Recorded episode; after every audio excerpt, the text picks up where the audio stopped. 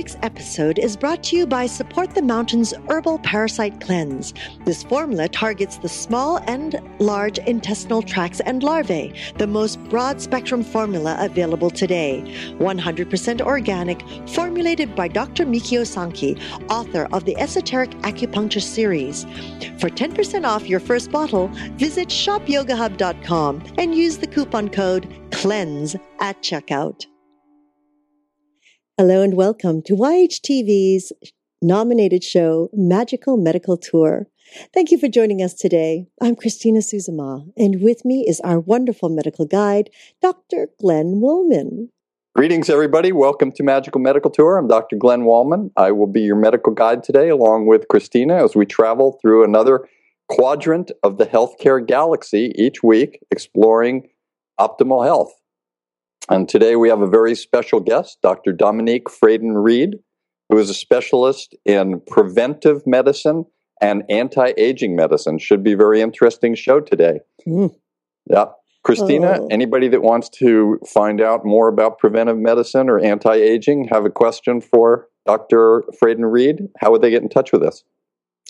So at any time during this show, you can feel free to ask a question or make a comment simply by scrolling down on your screen and typing it into the comment box. We will be sure to um, share that with our guests or Doctor Wollman. Or if you're listening to this through a podcast and um, you're not in front of your computer, just give us a call at eight one eight, let's talk. eight one eight, let's talk. Be sure to leave your contact information so that we can get back to you uh, to the answers that you need. Thank you, Glenn. Oh, you're welcome, Christina. And I uh, look forward to uh, entertaining our guest today, Dominique Fradin-Read, who, as I said, is a specialist in preventive and anti-aging medicine. She's also into regenerative and functional medicine and mm-hmm. lifestyle medicine.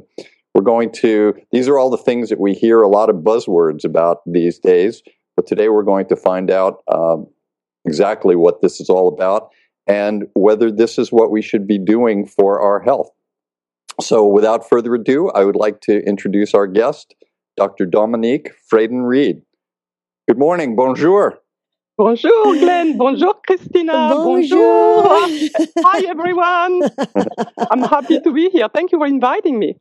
Uh, quite welcome. Listen, before we even start, we're trying to, we know we're an international, intergalactic type of program and people all around the world are watching, and we're trying to eventually have uh, these shows in other languages. So to take advantage of you, would you mind uh, welcoming everyone to Magical Medical Tour that speaks uh, French? Absolument. Bienvenue sur Magical Tour. Vous allez découvrir beaucoup de choses aujourd'hui. J'espère que nous répondrons à vos questions et nous sommes ravis de vous avoir parmi nous.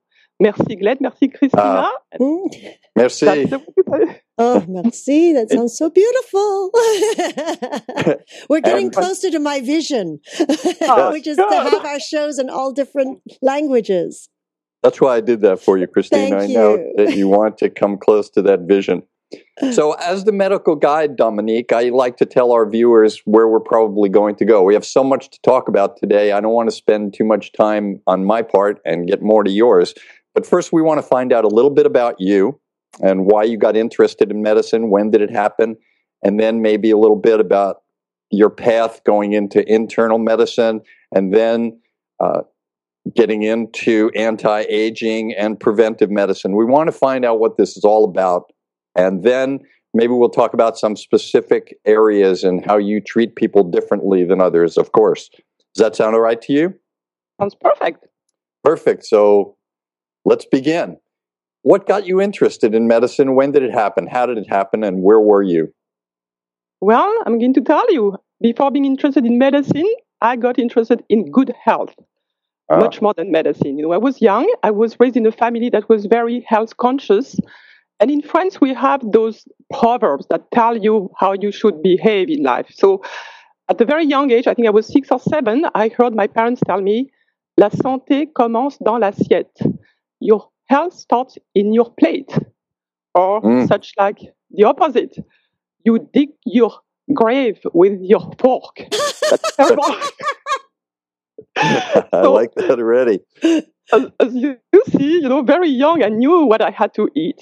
And then my grandmother, who lived a very good life, very healthy until the age of ninety-six, used to live in Vichy.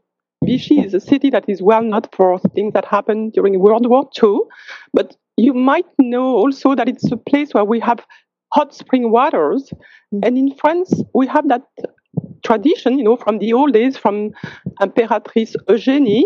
Uh, she was married with Napoleon the Third, Napoleon the Third, and while her husband was fighting the war to conquer Europe, she was taking her bath and enjoying life and rejuvenating her body. And thanks to her, we had that tradition that you need to take three weeks of your life in France to go to the waters and rejuvenate your health. And it's even covered by the health insurance. So I saw my grandmother going to those baths and being treated three weeks per year. And I would go with her and I would have to drink that horrible sulfuric water that was supposed to detox my body. So to make it short, um, you know, very young, I thought, well, that's good. You can stay healthy just by sticking to nature and enjoying those good things that are provided by nutrition, good nutrition, good sleep. We would go for uh, a little walk before going to sleep, you know, the mm. health work at nighttime. Then later in life, I decided, okay, I want to practice the kind of medicine that those physicians practice in such places, you know, where you have the hot spring waters. And I went into medical school. Medical school was great. I love learning. I love studying. I love education. That's why I love educating my patients too.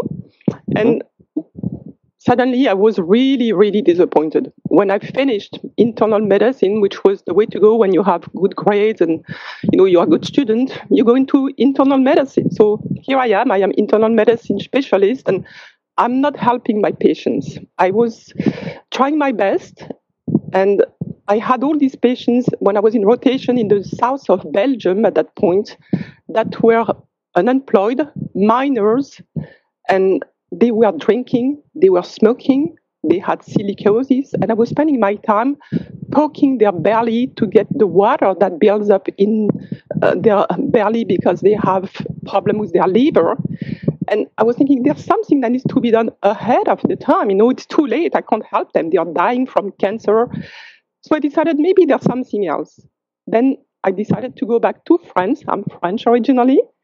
And finished two years of residency in preventive medicine in order to be able to practice the kind of medicine that I practice now to help my patients stay healthy.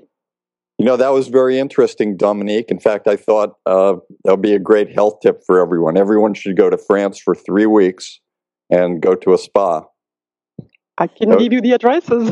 But I mean, I mean, the, the most amazing thing for me is is the health insurance over there covered it. Totally. You they know. realize they, they they save money at the end of the, the year because people will go to work. They won't have indemnity to pay for, you know, um, people who don't work and less medications. Mm. Uh, Dominique, I want to ask you, you experienced medicine originally in Europe, and then eventually you made your way to the United States. So I look at a coin, and people always talk about a coin as having two sides. But I always think it has three because there's an edge. And I and I look at, let's say, European medicine is on one side of the coin, American, United States medicine is on possibly another, and you are on an edge. You know, you see both practices, you learned from one, you came to this country, you practiced another. What kind of view do you have of the big picture of medicine as different practices? Are there differences in the practices? What can we learn from the European style? What can they learn from our style? Or is it all the same? Well, I think that there are good things on both sides. Yeah, and that's what I'm trying to offer to my patients. I combine my previous learning and what I learned in the U S when I had to redo my residency because I had to go back for a full residency here. You know, so uh, technology is certainly more advanced in the U S, which mm-hmm. is always a great thing, you know, when you want to talk about modern medicine. I think in terms of how we approach the patient in Europe, we might be a little bit more close to what I call human behaviors. That means each patient is a person, not a case. My mm. dear patient, I, I, you know, there are physicians in the U S that really do care, and I, I, I totally agree that on both sides there are really good physicians, you know. But I think we put a tiny bit more of personal investment. You know, we go visit patients in their home. We still have visits at home in France, as an example. And nice. uh, a very important thing is the bedside manner. We were really taught uh, how to approach the patients. We had specific teaching, which I didn't get here in the U S. Yeah. When we also do the evaluation, the first time a patient comes to see me, we always uh, ask in France, tell me your story. Start, you were born healthy, something happened in your life, so go ahead and tell me your story. Here, patients come to you, and I was taught in San Francisco during my U C S F residency, chief complaint. Why are you coming today? Headache. Okay, I'm going to treat your headache. What I like with preventive medicine and anti-aging, it's that group of physicians in the U S that has gone back to the healing uh, element that maybe modern medicine sometimes forgets a little bit in the U S, but I do respect all my colleagues here in the U S because they are good doctors. Maybe they haven't been taught uh, the part of human touch that we have in Europe. Mm-hmm. Let's talk about preventive medicine. Uh, what what does that mean? We hear that all the time, and most of us think about preventive medicine means getting vaccines uh, to prevent polio or to prevent a whooping cough or measles and mumps. Tell us what preventive medicine really means. Great. And again, you know, preventive medicine, the way we describe it in Europe, uh, goes to the, the word prevention. How we can we prevent health events that are going to be detrimental for your future? Let's avoid disease. Let's avoid anything, toxicities, pollutants that could destroy your integrity. We, we, we know that term in medicine, homeostasis. It's a complicated mm. word, okay, but that means balance when everything functions optimally. And prevention aims at avoiding to go towards the disease status. We want to, to act ahead of the time, you know. For example, if someone comes with some digestive issues and they, they are bloated, they, they, they, they don't feel good, they might have constipation, a regular doctor might say, you know, oh, your organs are good, you know, there's nothing, everything is good, you know, just take a little bit of bismuth or uh, Tums and you'll be fine. Well, mm-hmm. preventive medicine goes a bit further, says, why? There, there's something that's not right. You know, we, we ask the right questions and we try to find the risk factors and what can down the road bring that person to having much more issues. Why not colon cancer down the road, you know? So prevention is detecting disease at the very early stage or even at the functional stage and using everything we have, starting with lifestyle medicine, uh, supplements. We'll talk about that in a minute to, to keep people as healthy as possible.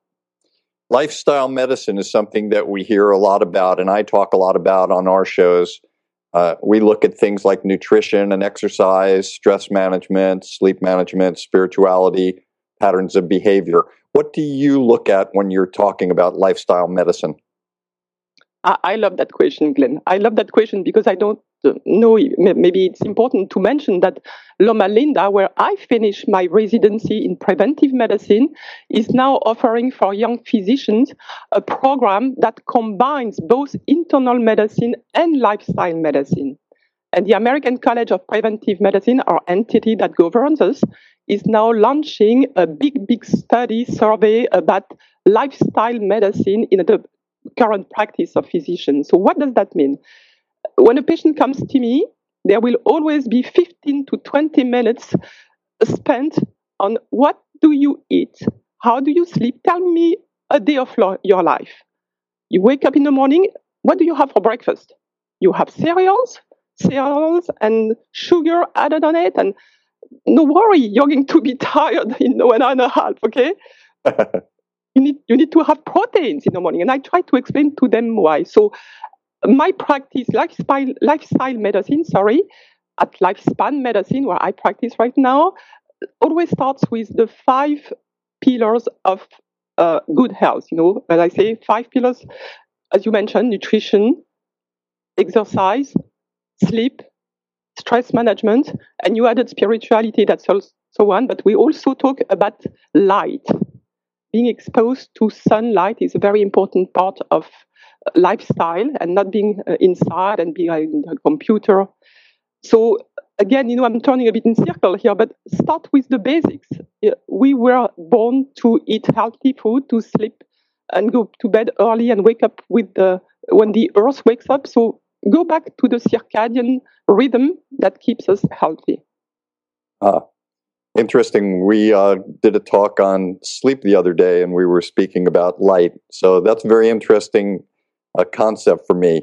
When you see a client or a patient and you start talking to them about lifestyle medicine, one of the things that I do as a medical guide is I look at patterns of behavior and what are the problems in the lifestyle that we need to look at and change? What are the ones that are good that we should keep?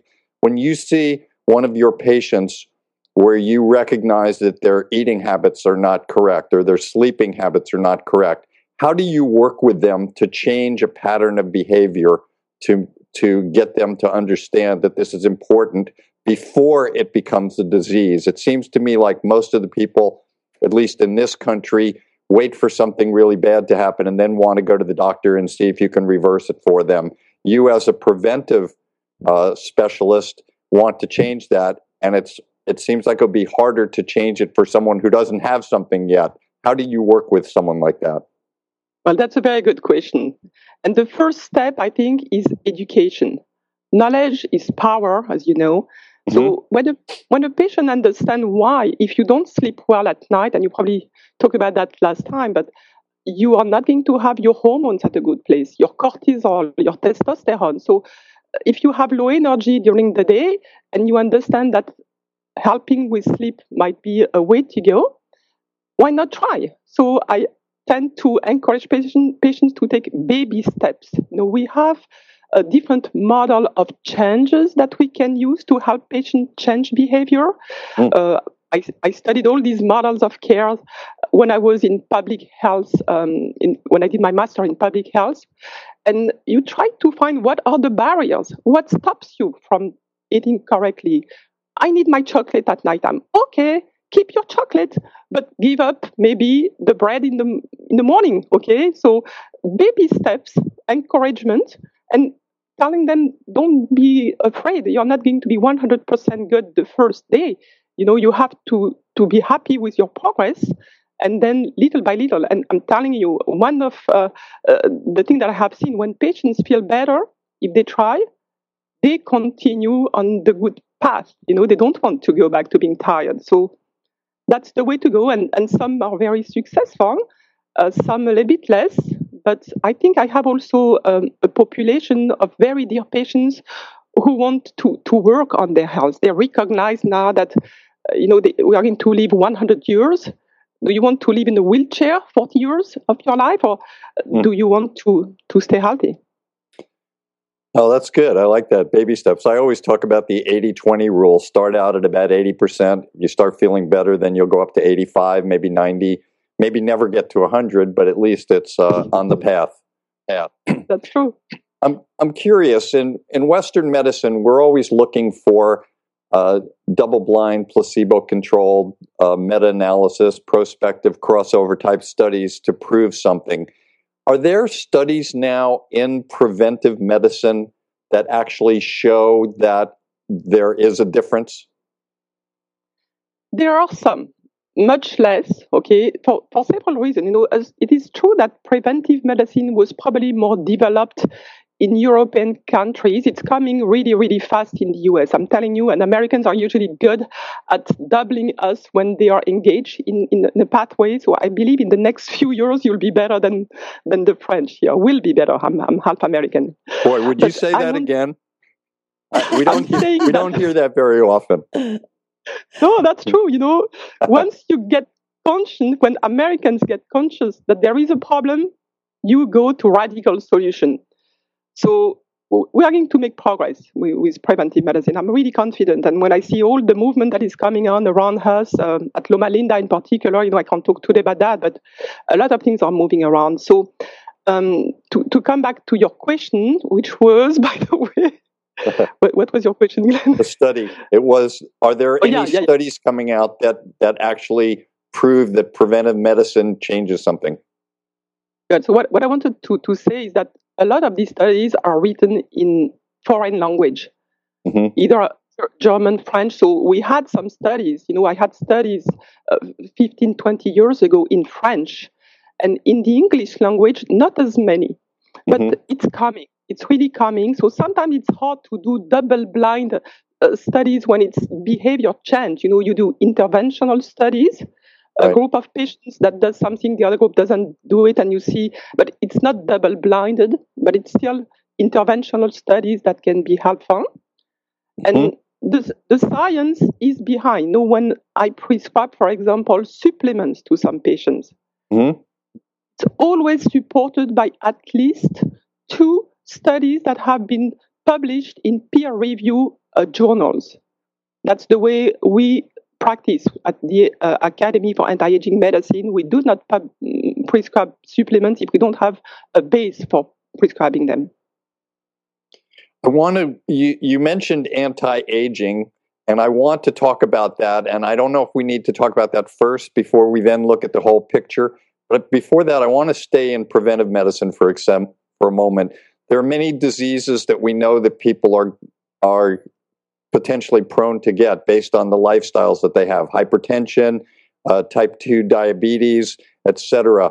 Do you talk to your patients about that, and what do you do to help prevent those kind of things from happening to a person? Well, that, that's a very good question. And, and what I would like to mention, Glenn, is that there are different levels of prevention. Primary prevention that we talked so far about is for people who are still healthy and have not yet developed any disease. But among my patients, I have a lot of patients who already have those uh, hypertension, you know, risk factors to have heart attack, cholesterol, diabetes. So they are in secondary prevention at that mm. point, you know, and I'm, I'm still going to be able to optimize their health at different level than the one that comes totally healthy. But everyone can do prevention. I have cancer patients that come to me because they got their treatment with traditional standard of care medicine. They mm-hmm. come to me and now they say, put me back to my optimal health. And with preventive medicine, we can do that. We can help them. So and prevention, sorry. No, I'm sorry. Continue, yeah. please. So prevention in, in case of, you know, patients who, who do not have hypertension, cholesterol, it's just telling them, you know, if you continue having this twenty, thirty, fifty pounds of weight around your midsection, mm-hmm. you are going to be more prone. And I sometimes take the example of, you know, a recent famous actor who died from a heart attack. You know, uh, he was a big star. I won't name him, but I think everybody knows who I'm talking about. Mm-hmm. And he didn't die. He, I think he didn't die from a heart attack. He died from obesity. Mm. So I try to to. To, to stimulate the need to really work ahead of the disease for those healthy patients. Those who already have high blood pressure, cholesterol, they have enough to have list of medications. And most of the time they say, is there a way I could change my nutrition or, or, or do something to, to help myself and maybe reduce my medical um, cabinet? Yeah. Does that happen a lot? Do you have a lot of success with that, being able to take people either to lower doses and less side effects or to actually get people off a medication?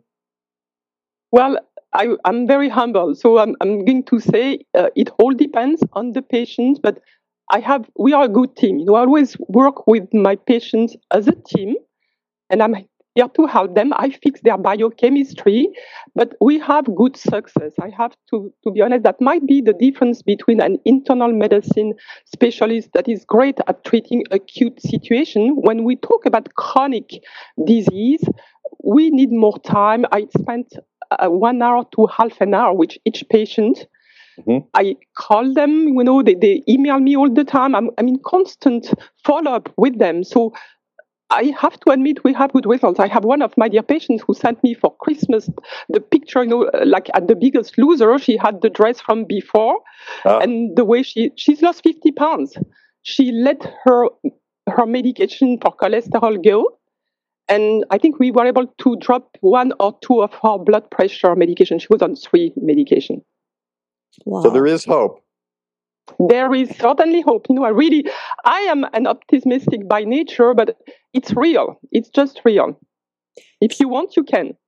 So I, I have a question which, which baffles me quite a lot because I, of course, having this show, I believe very much on preventative medicine. Um, what about the individuals like the, the elderly who are in their, you know, late seventies, eighties?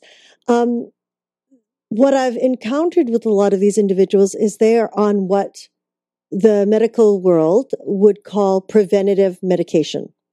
So they're on blood thinners, aspirin, cholesterol medication, yet they really don't have the issue. Like they don't have high blood pressure. They don't have cholesterol issues when they're tested, but this is to prevent them from getting it. I mean, Uh, for me, it, it's quite imbalanced as I see the bruising on their bodies and, you know, you, you can't touch them because you're scared to break the skin. And, uh, you know, I, uh, what are the thoughts on that? Well, it's a very good point, Christina. I'm, I'm happy you brought it because I have quite a few patients, seventy, eighty. I had even a ninety. I have a ninety-two-year-old, mm, believe it or not. Bravo. And Wow, she's she's phenomenal. And uh, basically, you know, when I first meet them, I go to the basics. I say, okay, let's start with nutrition.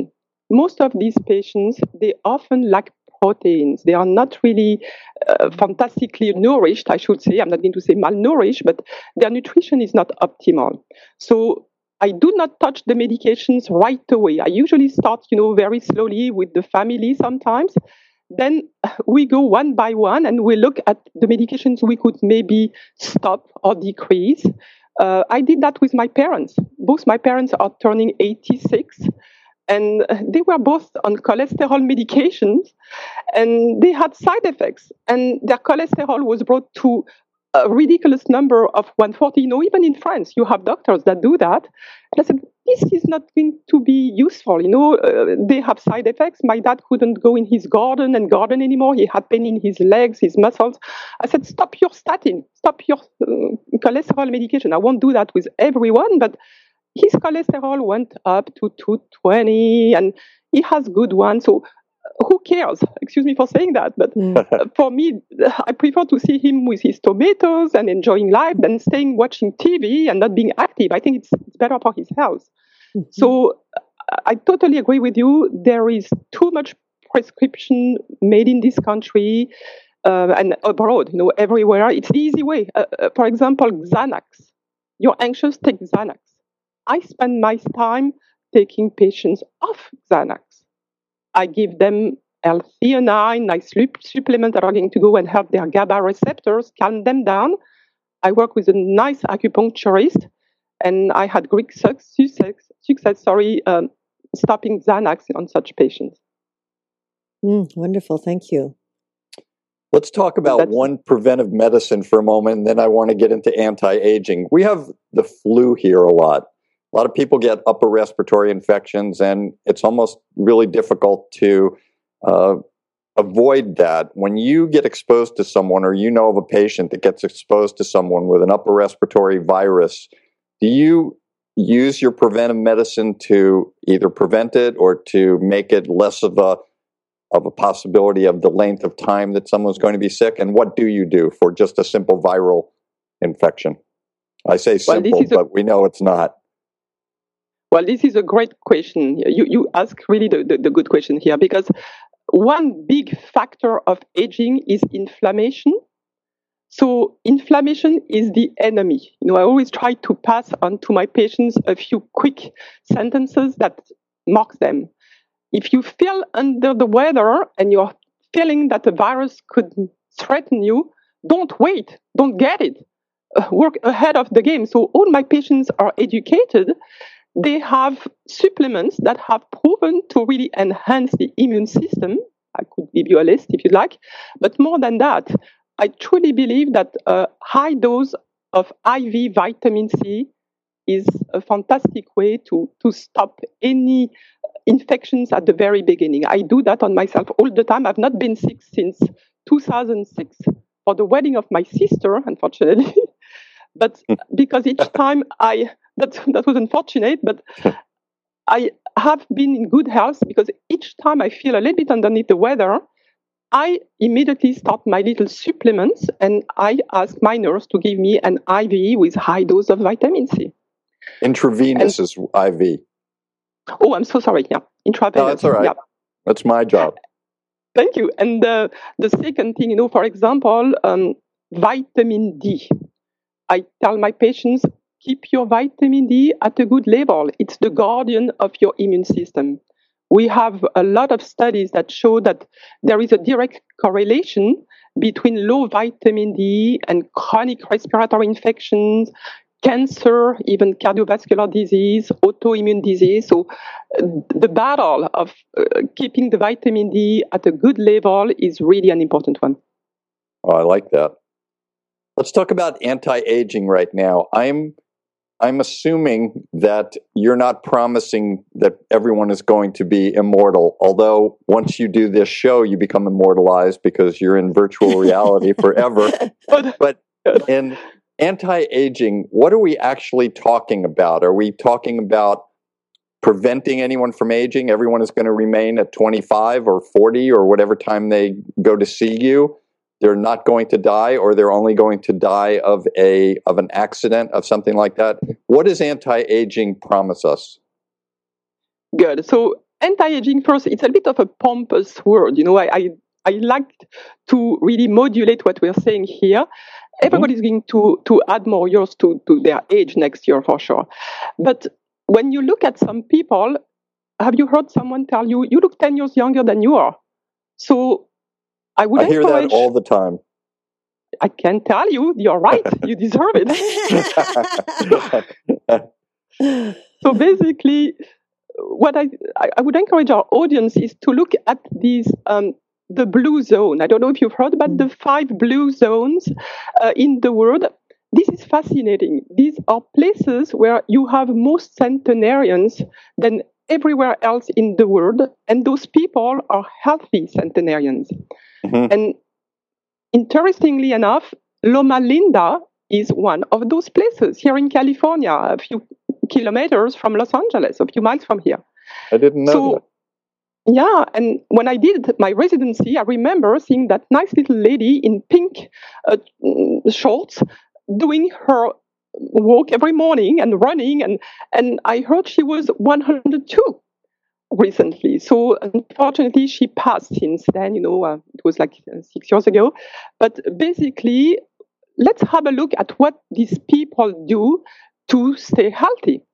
So we know that there are some factors of aging, and you mentioned inflammation, you mentioned disease, you know, having a virus or what. Mm-hmm. Let's protect Let's protect us against inflammation. Let's not be sick. Try to do everything we can to avoid that. Second, there are products that we build in our system as we get older because our metabolism is slowing down. Such as, for, for example, what we call the A G E. The funny thing is that it's age, and it's the advanced glycolated end products. What does that mean? Our proteins, you know, our body is made out of proteins, mostly our collagen, uh, our bones, our, and those proteins, they are now glycolated. They have sugar that sticks to the protein, and that protein is not healthy and ages uh, much more quickly. So let's try to avoid those chemistry to happen. And how can we do that? Eat less sugar, and there are other options that we can think about. And finally, aging starts at the level of the chromosomes. And we are now aware that beside the genes that we have inherited from our parents, and in the past we used to say, you have good genes, you have bad genes. Now we have what we call epigenetics. You've probably heard about that. Okay? Yeah. So that means that our genes, even if you have the good one, if we do not take care of them, if we do not have healthy lifestyle, we are going to kill those little protectors that are on the chromosome, what we call the chromatin. We won't have a protection of those genes, and they are not going to work as good as they used to. So anti-aging is working at different levels, also hormone decline. As we get older, uh, men are going to have their testosterone go down, women their uh, estrogen, progesterone, and those hormones are essential to regenerate our cells. So we are lacking a, an essential element for youth and good health. So giving hormones at a reasonable level is part of the anti-aging uh, medicine. Do you think that, that, that was a great answer. Do you think that uh, this is appropriate in the sense that our bodies are designed to live for a certain amount of time and nothing is permanent? We're eventually going to die. When we start changing this and we start looking at the epigenetics or the other portions of the, the gene structure and the telomeres and a number of other things like that, are we going against nature? Does nature want us to have all of these hormones at high levels that we had when we were twenty-five, the same as when we're eighty-five? Or it, should there be a natural decline? What's the, what's your thinking on that? Well, that's a very good question too, because I personally never put the hormones of a seventy-year-old at the level of a twenty-five then, you know. I stay on the very safe side. We are physicians first, do no harm. You know, there are physicians that really want to restore uh, the level of hormones that we had when we were really young. I don't think that this is reasonable because you're going to have higher risk of developing cancer. You know, breast cancer is always an issue. So mm-hmm. let's stay reasonable in what we are doing. But giving a little kick with a little bit of estrogen to have a good memory until you die, whatever the age, and being uh, very uh, active because you're going to have good muscle mass because you have a bit of testosterone. Isn't it better than, again, forgetting everything? And because it doesn't change that much the lifespan, it changes more the quality of the years. I, I don't so, think that... Yeah, please. Oh, go ahead. Go ahead. I don't think that hormones will prolong the lifespan, maybe a little bit, but it's going to make those years so much more uh, health, so much healthier, so much happier, so much younger. You know, you will have your vitality. That, so anti-aging is is not really the word. We we need to look for something maybe more accurate. Totally, um, I'm, like preventive aging. You know, maybe a little bit of prevention. Uh, I'm not sure. We we need to to brainstorm about that. Yeah, uh, maybe happy aging. Yes, healthy aging for sure. I like that. Yeah. So you've you've mentioned hormones uh, a few times now, and I think we need to talk about hormones related to the endocrine system, and maybe even uh, and talk about hormones related to weight uh, management, because weight management is a big problem right now in our society. But when I speak with doctors and I watch physicians uh, work with people with hormonal problems. And, and I'm thinking now, you know, we talked about estrogen and testosterone and progest- progesterone, but there's also things like the thyroid and cortisol. All of these are hormones. And when I see physicians working with people that have a problem, they're looking many times at the lab results and looking at a measurement, a range. And if someone falls into the range, then they're healthy. And if they fall out of the range, then they're not healthy and they need uh, a medication, a hormone. And usually that hormone is given like prescription, sometimes the same person who is one hundred pounds versus one hundred seventy-five pounds may get that same hormone. So when you're working with people and you're looking at hormones, are you looking at laboratory levels, or do you combine that with their actual symptoms and signs and their feelings at that time? Very good question again. So I always tell my patients, I don't treat your labs, I treat you. I treat patients. But labs help me. Helps mm-hmm. help me for sure, okay? Okay. Let's stop for one second on what you mentioned about weight management. You know, weight management uh, is one of my passion and one of my favorite topics because I think we do not really understand exactly what happens for these poor patients. They go to see their doctor and they want to lose weight, and the patient say, diet and exercise. Well, when they come to see me, I tell them, I mean to tell you, I do not believe in diet and exercise for weight management only. It will come after I, Dominique Read, fix your biochemistry. Your biochemistry is not working. And if you tell me, I don't eat much, doctor, and I exercise five times a week, you know, I go to the gym, I have my personal trainer, I say, I believe you, because your hormones are not at the right place, okay? So insulin resistance is frequently found in such patients. These are patients that have been under stress for years and years. They had high cortisol. Cortisol raises, competes with insulin. You need more insulin to use your sugar. I make it that very short. You know, I explain that in more detail usually. But they are all coming with an hemoglobin A one C. That means the sugar over the past three months above the normal range. And they can't lose weight because they can't use their sugar. There is a resistance at the level of the cells to use what they eat. And if now they have, again, cereals for breakfast, the whole packet of cereals goes to their belly, and they're not going to be able to lose. So we need to reverse that insulin resistance. And it's part of my job to find either supplements or medications sometimes. And then they start losing weight with diet and exercise. So hormones are a very important part of what I'm doing for sure on an everyday basis. And you're talking about hormones uh, that might be for the thyroid, for the cortisol, for the progesterone, for the estrogen, for the testosterone. What other hormones do you look at? Well, that's that's basically all there. You you, you talk about all of them, you know, the, the sex hormone for sure.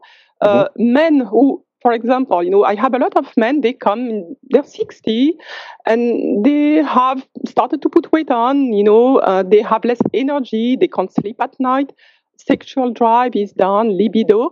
They come to see me, and you realize that, unfortunately, their testosterone is down, and more than that, they are putting everything in estrogen now, because there's a direct uh, enzyme in their liver that takes the testosterone and flushes it in estrogen, female hormones.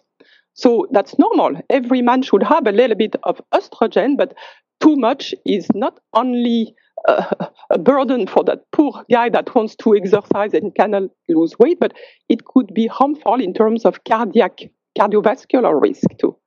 So we are going to work at uh, enhancing the testosterone level in different ways, and we're going to block that enzyme, you know, with uh, estrogen blockers to make sure that nothing goes in the tes- in the estrogen world.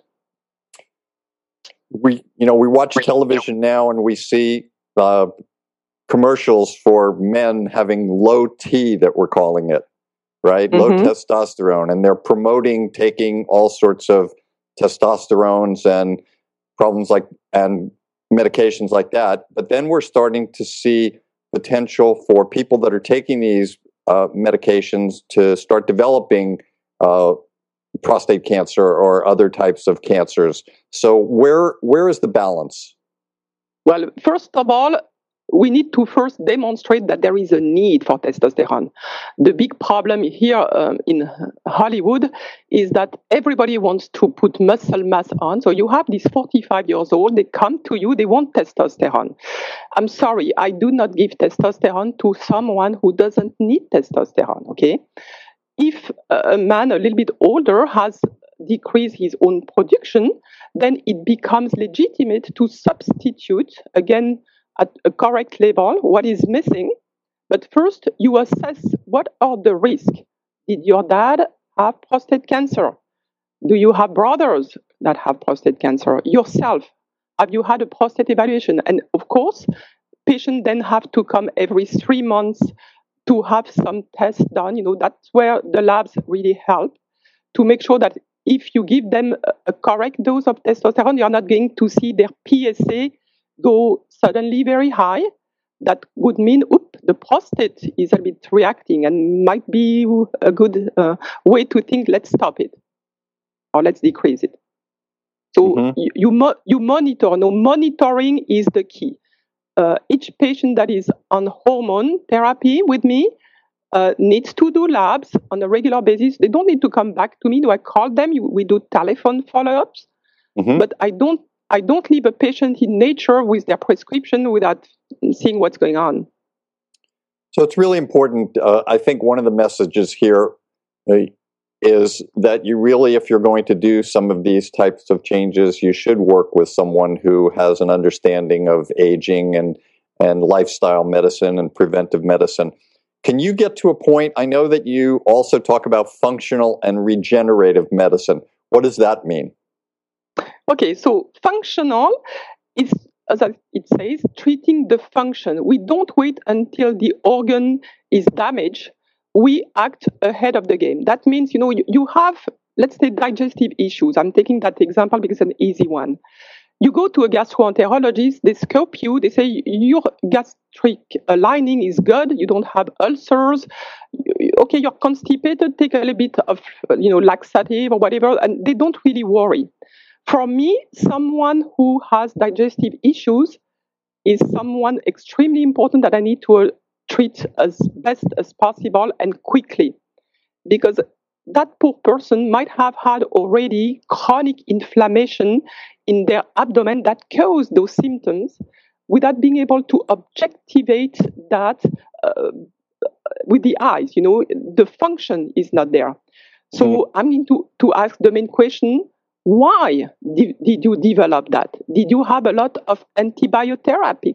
Because maybe your probiotics, your, your good flora is imbalanced now. Uh, did you travel? You know, I had a patient recently. She said, I, I went to Thailand last year, and since, since then, I've not been good. And I went to the gastro, and everything is, is normal. No, it's not normal. She goes to the bathroom four times a day, this poor girl, okay? And she has bloating. And so we are going to do a full stool test on her. Her, which will go further than just assessing is there a bacteria, yeast. It will look at the enzymes. How much of pancreatic enzyme is she producing? Mm-hmm. How many good bacteria? These are the functional tests that we can do.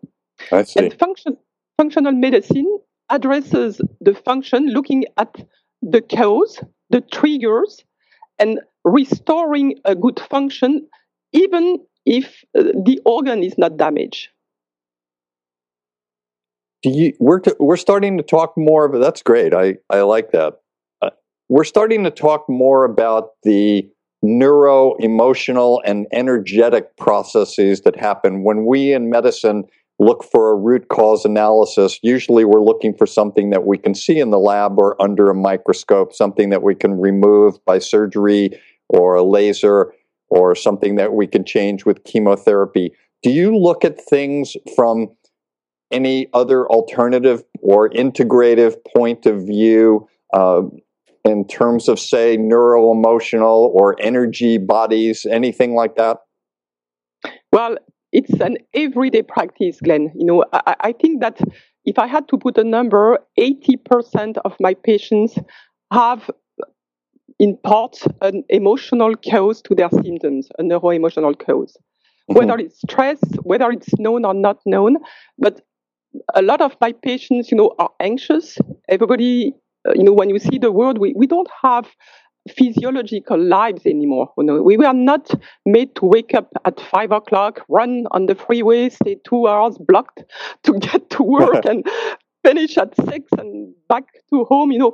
So uh, I, most of my patients, I tell them, imagine yourself in Italy, Sicily, raising your sheep in the mountains, and how would you feel? And mm. suddenly, they feel better. Mm-hmm. So uh, that neuro-emotional part is there for every one of us, you know, and that will be one of the things I'd like to pass on to my patients. Be careful of stress. You know, stress is a killer that we are not aware of. We should be watching it at every minute. And mm. it can cause emotional uh, disturbances that can be dramatic for the body. I had recently another patient, believe it or not, who fainted in the elevator. It was a nightmare. We had to call nine one one. It's rare that it happens because he was coming for digestive issues. And in fact, he had panic attacks. And this poor guy had been to three hospitals. They had done colonoscopy, everything. Three hospitals in two weeks. It's a real story. And he came to see me, and, and I tell him, you know, I think Lexapro, you know, sometimes I give antidepressant medication. In his case, that was necessary. And some supplements to relax you, and maybe a little Xanax. In his case, I had to go this way, a little bit more traditional medicine, because I think you have terrible panic attacks. He goes with the prescription to go to the pharmacy. He faints in the elevator. Mm-hmm. I talked to him last week. He called me and he said, I am so much better. I've put fifteen pounds back on. My intestine is totally calm, quiet. The only chief complaint he had was, I vomit, I have diarrhea, and my intestine is not in place. So that was purely emotional and mental. Mm. And another thing I want to tell you, um, neurons speak to hormones. It's a lot of infertility patients, they can't get pregnant. These poor women, they come to see me because they have so much stress. They are so so much in chaos, you know, in their emotional uh, status. Let's work on that first, you know. And I work with a fertility doctor who refers me those nice patients to help them find their balance before they start the fertility treatment. Ah, very nice. Do you? Uh, You obviously look at integrative medicine and lifestyle medicine. Do you work with other uh, types of healers, like traditional Asian medicine, acupuncturists, uh, Ayurvedic healers, chiropractors, homeopathic doctors, naturopaths, a number of others? Do you work with them? Do you incorporate any of their uh, healing methods in your practice? I know you use I- supplements and things like that. I, I love, uh, I have a team uh, of very nice people. Uh, one of them, you know, m- my favorite, Doctor Choi, uh, she's a Chinese lady. I call her Magic Hands. She gets my patients under her needles. And for example, we had that case of a young lady, uh, extremely stressed out, that had been on antidepressant and uh, Xanax for years and wanted to stop that. And with the help of Doctor Choi and myself, uh, she's out of everything, Melissa. She, and she's now, she's getting married. So wow. uh, you see, life of patients get better in all directions. And so sure, acupuncture, I love it. I took classes in France in homeopathy myself, but I'm I'm humble enough to, to recognize I do not practice homeopathy because I, I don't do that often enough. So I refer to homeopathic doctors for sure. Mm-hmm. I refer to chiropractors all the time. Uh, we have a nutritionist that works with me here at Lifespan Medicine. I have other nutritionists. They refer me their patients when they need uh, that little biochemistry push that I was talking about when right. nutrition is, is not enough. You know, I, I have a wonderful team of people who who like to work with me and I like to work with them. So yes, we, we are a multidisciplinary uh, team to help our patients.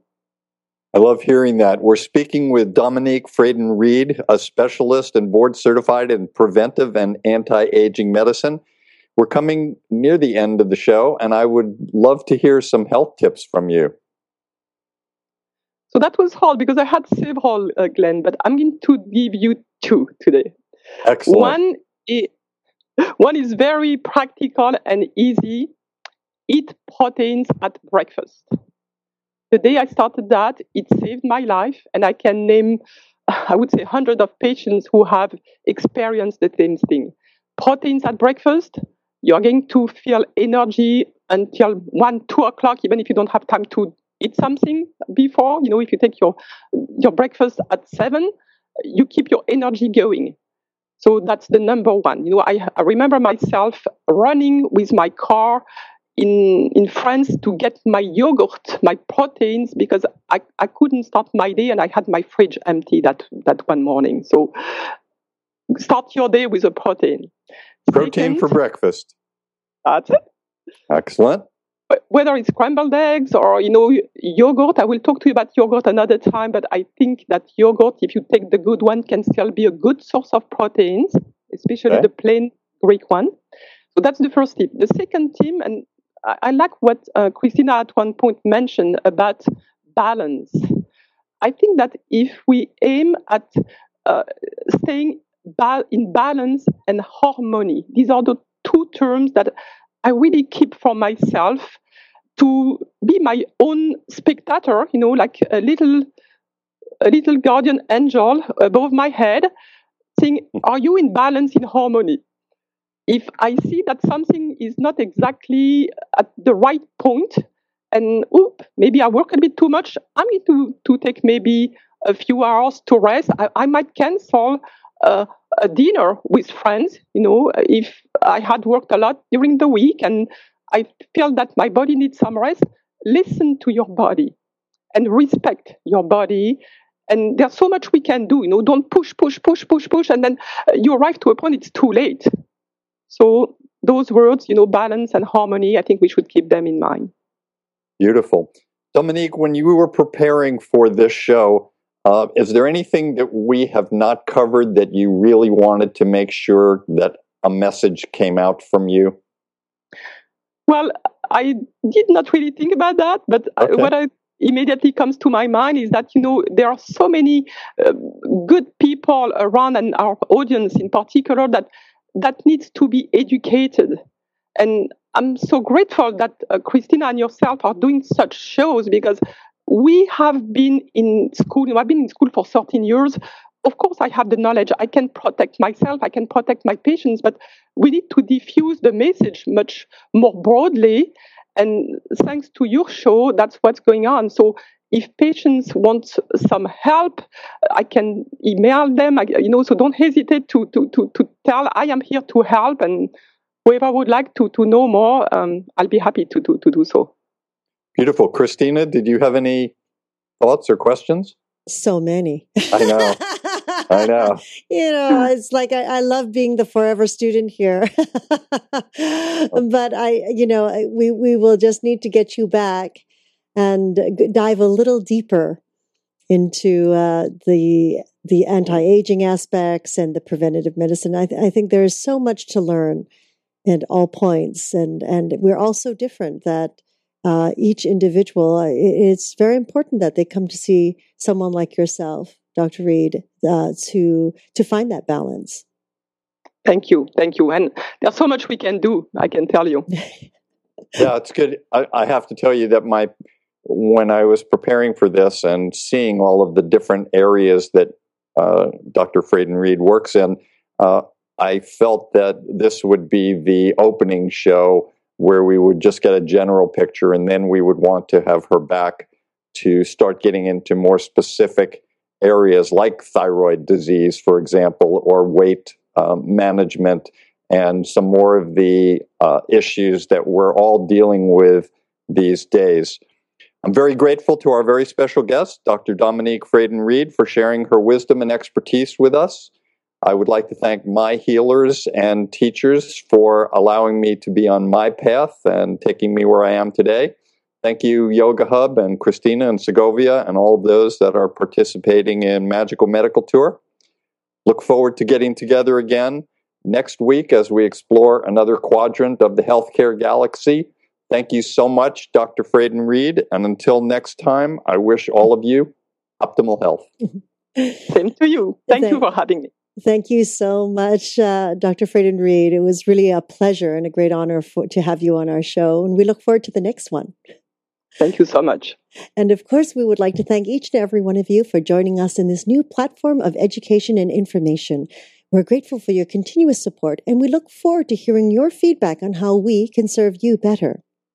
If you would like to connect with Doctor Fradin-Read and her wonderful work that she is doing, please contact her through her website, lifespan medicine dot com, lifespan medicine dot com. And if you'd like to connect with our Doctor Glenn Wollman, you can do so through his website, glenn wollman dot com, where you should learn about his metaphor square breath. It takes the stress away from life, especially with all this driving around these days. So again, we are grateful and invite you to uh, share your feedback or questions. Um, please don't hesitate to either fill in the form on yoga hub dot t v at the bottom of your screen there, or to give us a call at eight one eight, let's talk. eight one eight, let's talk. So until next time, namaste.